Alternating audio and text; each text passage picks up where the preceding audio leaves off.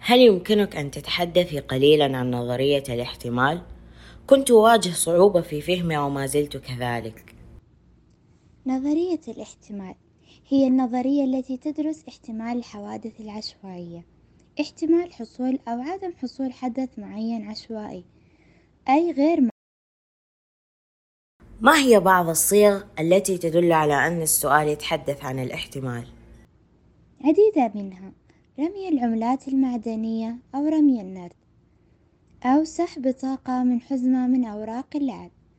عليك أن تعلمي أن نظرية الاحتمال تناقش مصطلحين في غاية الأهمية، وهما المتغير العشوائي والتوزيع الاحتمالي للمتغير العشوائي. وهل هناك حسابات هامة معتمدة على القواعد الخاصة بالاحتمالات؟ أجل، هناك 5 قوانين خاصة بالاحتمال.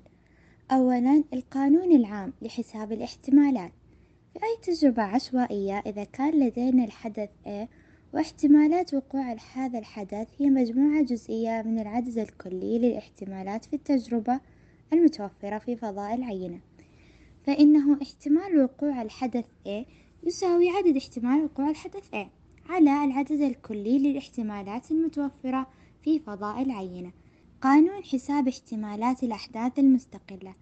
القاعدة المستخدمة في حالات الأحداث المستقلة هي قاعدة ضرب الاحتمالات، وهي احتمال وقوع حدثين مستقلين معا يساوي احتمال وقوع الحدث الأول مضروبا في احتمال وقوع الحدث الثاني. ثالثا، قانون حساب الاحتمالات المشروطة أو الاحتمالات الأحداث غير المستقلة. عندما يكون لدينا حدثين غير مستقلين، فإن قاعدة حساب احتمال وقوع أحدهم بشرط وقوع الحدث الثاني يسمى الاحتمال المشروط، ويتم حسابه بالمعادلة التالية: احتمال وقوع الحدث A بشرط وقوع الحدث B يساوي حاصل قسمة احتمال وقوع الحدثين معا على احتمال وقوع الحدث الثاني. رابعا، قانون حساب احتمالات ينص على أن مجموعة احتمالات الأحداث الشاملة يساوي الواحد الصحيح، وذلك لأن اتحادهما يساوي المجموعة الكلية لعناصر الفضاء العينة.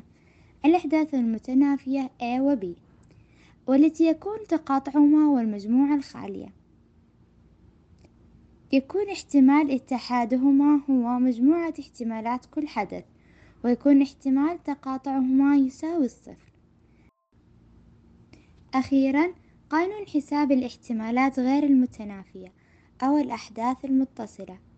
لأي حدثين A و B غير متنافيين، أي أنهما حدثين متصلين، يكون احتمال وقوع أي من الحدثين أو احتمال وقوع أحدهما على الأقل هو احتمال اتحاد A و B.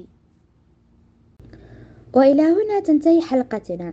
أتمنى أن نكون قد نشرنا بعض المعلومات التي تفيدكم، ونتمنى لكم يوما مليء بالإيجابية.